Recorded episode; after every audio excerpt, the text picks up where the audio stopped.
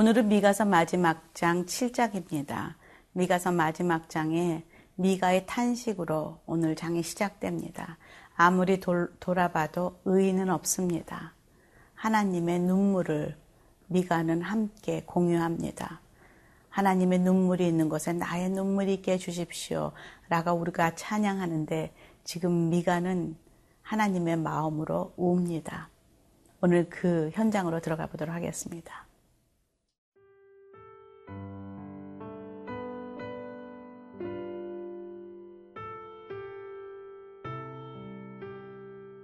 미가 7장 1절에서 13절 말씀입니다.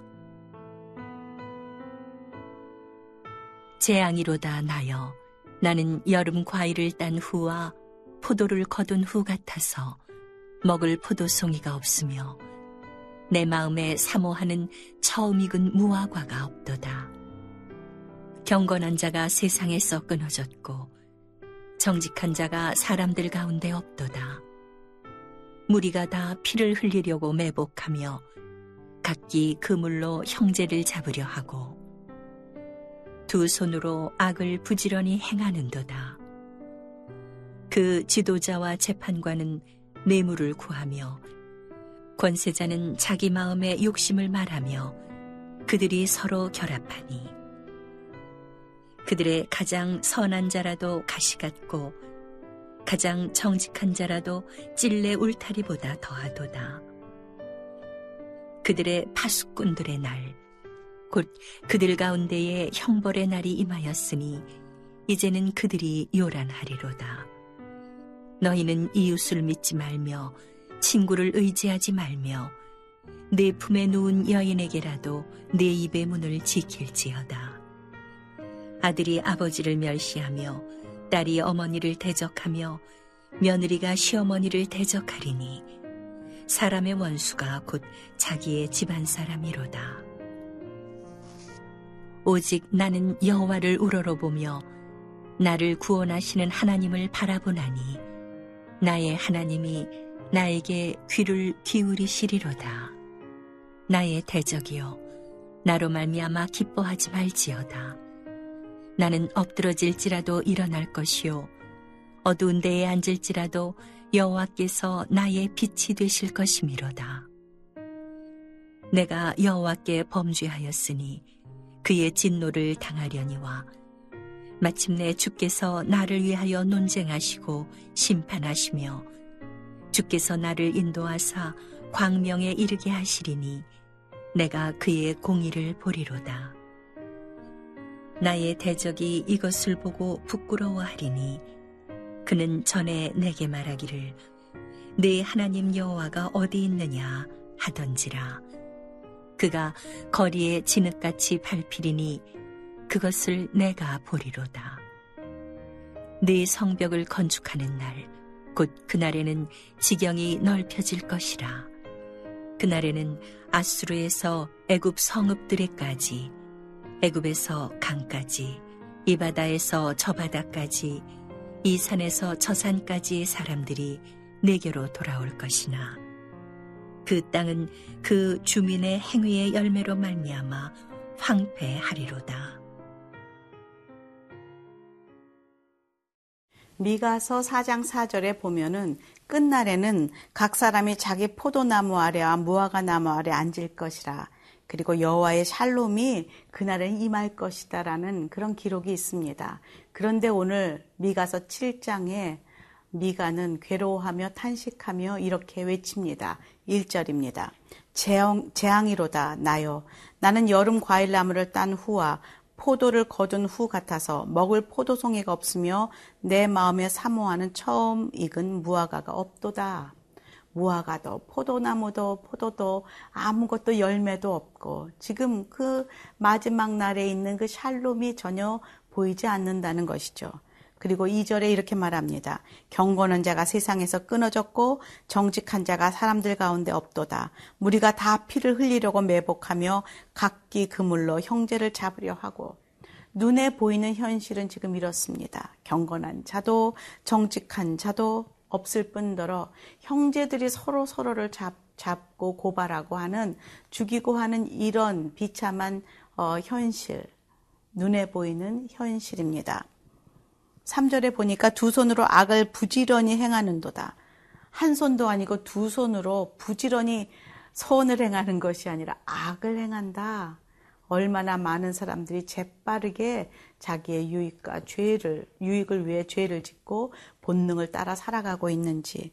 그 중에도 최고로 그 앞장선 사람들이 누구냐면 그 지도자, 재판관, 그런 사람들은 뇌물을, 돈을 구하고, 그리고 권세자들은 자기 마음의 욕심을 말하며 거기다 이런 그 리더십들이 서로 결탁하여 살아가고 있는 모습이 3절에 기록되어 있습니다. 지금 지도자, 재판관, 권세자 다 리더십들입니다. 그런데 악의 무리들이요, 그들은 서로 손붙잡고 결탁하여 함께 이익을 추구하며 나누며 살아가고 있다는 것이죠. 깊이 들어가 보면 다 돈입니다. 자신의 유익과 자신의 안위와 모든 것들을 어, 원하지만 그 안에 깊이 들어가면 돈이 우상인 지금 이 민족들의 모습입니다.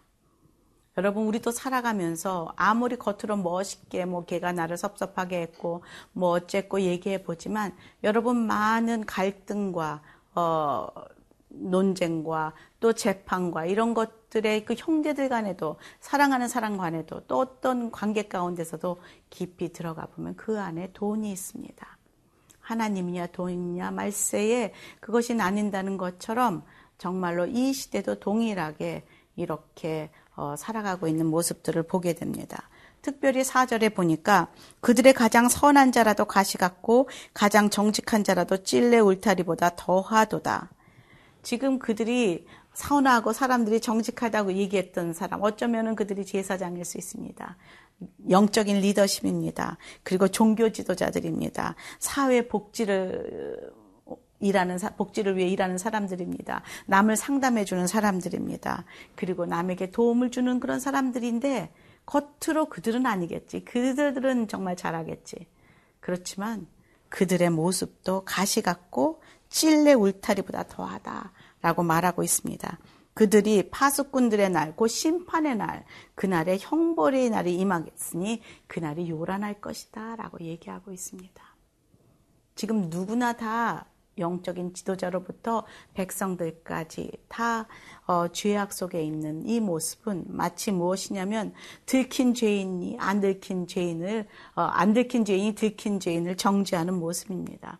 바깥에 있는 죄인이 감옥에 있는 모습을 정죄하는 모습입니다.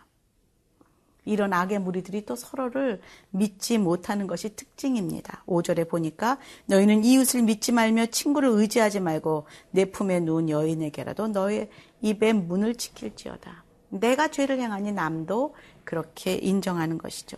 가장 큰 특징은 무엇입니까? 아들이 아버지를 멸시하고 딸이 어머니를 대적하고 며느리가 시어머니를 대적하고 사람의 원수가 곧 자기 집안 사람이라는 것. 얼마나 불행한 삶입니까? 가장 서로 사랑을 나누어야 할 가족에서 서로 대립한다는 것이죠. 이 시대의 모습이 여러분 이 시대의 모습과 현재의 모습과 다르다고 생각하십니까? 지금 누가복음 12장 53절에 마지막 날에는 이런 징조가 있으리니 아버지가 아들과 아들이 아버지와 어머니가 딸과 딸이 어머니와 시어머니와 며느리가 며느리가 시어머니와 분쟁하리니 하시니라. 예수님께서 마지막 날 예수님의 재림을 앞두고 그때에 이런 일들이 일어날 것이다라고 말한 그 말씀과 서로 통합니다. 우리는 이 시대에 살고 있는 사람들입니다. 우리의 모습 가운데 이런 모습이 있는지 빨리 점검하고 하나님께서 회개하고 돌이키라 말씀하십니다.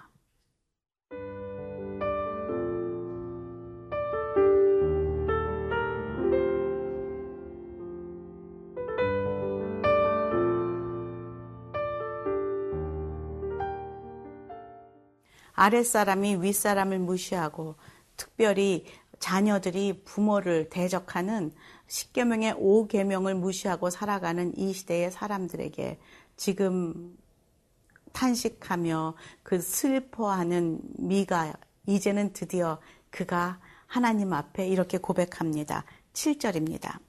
오직 나는 여호와를 우러러보며 나를 구원하시는 하나님을 바라보나니 나의 하나님이 나에게 귀를 기우시, 기우시리로다. 그는 이제 자신을 향하여 선포합니다. 나는 이제 하나님만을 바라보겠다. 믿음의 주여 온전케 하시는 나의 작은 신음에도 응답하시는 살아계신 하나님만을 바라보겠다. 나를 이 악의 구렁텅이에서 끌어내 주실 수 있는 바로 그 한 분, 그분만을 바라보겠다. 그리고 그분이 나에게 무엇이라 말씀하시는지 귀를 기울이겠다. 기도하겠다. 라고 말하고 있습니다. 죄악의 상태에서 깨고 나올 수 있는 단 한 가지 방법입니다. 바로 믿음의 주여 온전케 하시는 주를 바라보는 것, 그분에게 나아가 도움을 요청하는 것, 그것이 이런 죄악된 세상에서 능력 가운데 빠져나올 수 있는 방법이라는 것이죠. 이렇게 하나님께 나아가는 자를, 나아가는 자의 기도를 들어주시는 하나님, 좋으신 우리 하나님. 8절입니다. 나의 대적이여 나로 말미암아 기뻐하지 말지어다. 나는 엎드러질지라도 일어날 것이요 어두운 데 앉을지라도 여호와께서 나의 빛이 되실 것이미로다. 우리는 합리화하며 살 수 있습니다. 다들 그렇게 사니까 나도 그렇게 살지 뭐. 우리 뭐 목사님도 우리 장로님도 또 저기 집사님도 그렇게 다 살고 있는데 라고 우리는 합리화할 수 있습니다. 하지만 미가는 이야기합니다. 나는 그렇게 살지 아니하겠다. 나는 다시 일어날 것이요. 다시 어, 빛으로 빛을 바라며 살, 살기를 원한다. 그리고 하나님께서 나를 그렇게 하실 것이다. 라고 믿음을 선포하며 나아가고 있다는 것이죠. 구절에 말합니다. 내가 여호와께 범죄하였으니 그의 진노를 당하려니와 마침내 주께서 나를 위하여 논쟁하시고 심판하시며 주께서 나를 인도하사 광명에 이르게 하시리니 내가 그의 공의를 보리로다. 내가 여호와께 범죄하였다고 솔직하게 고백하는 미가입니다.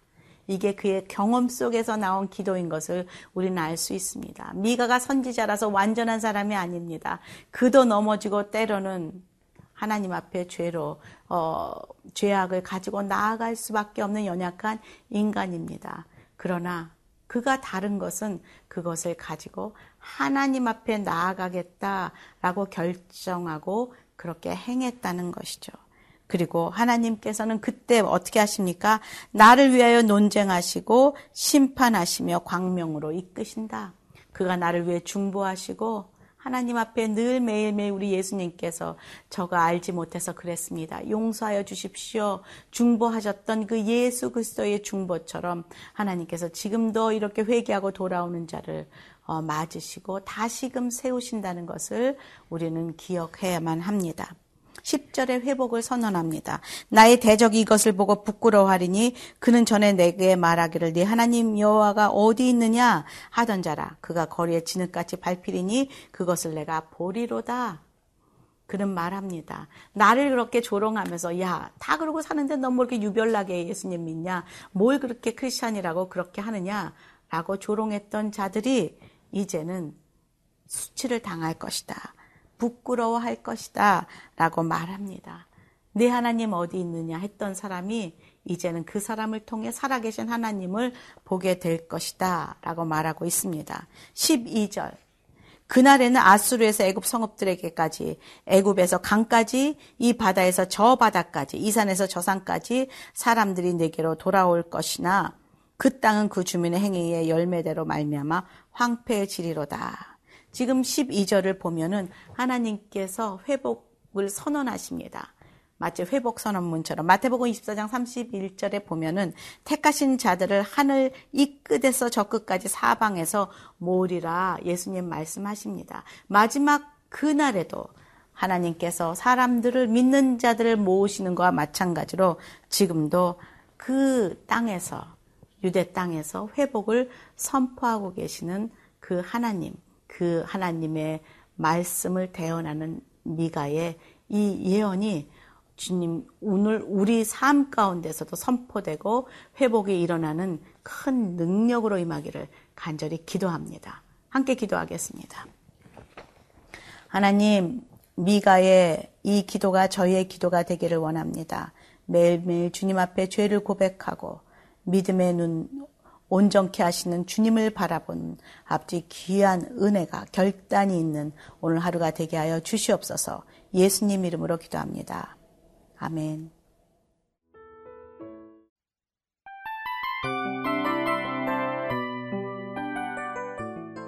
이 프로그램은 청취자 여러분의 소중한 후원으로 제작됩니다.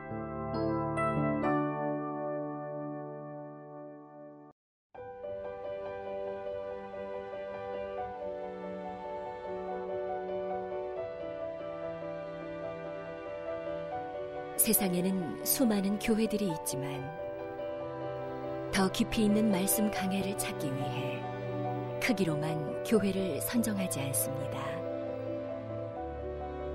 보다 좋은 영적 콘텐츠를 더 많이 나누기 위해 방송비를 받지 않습니다.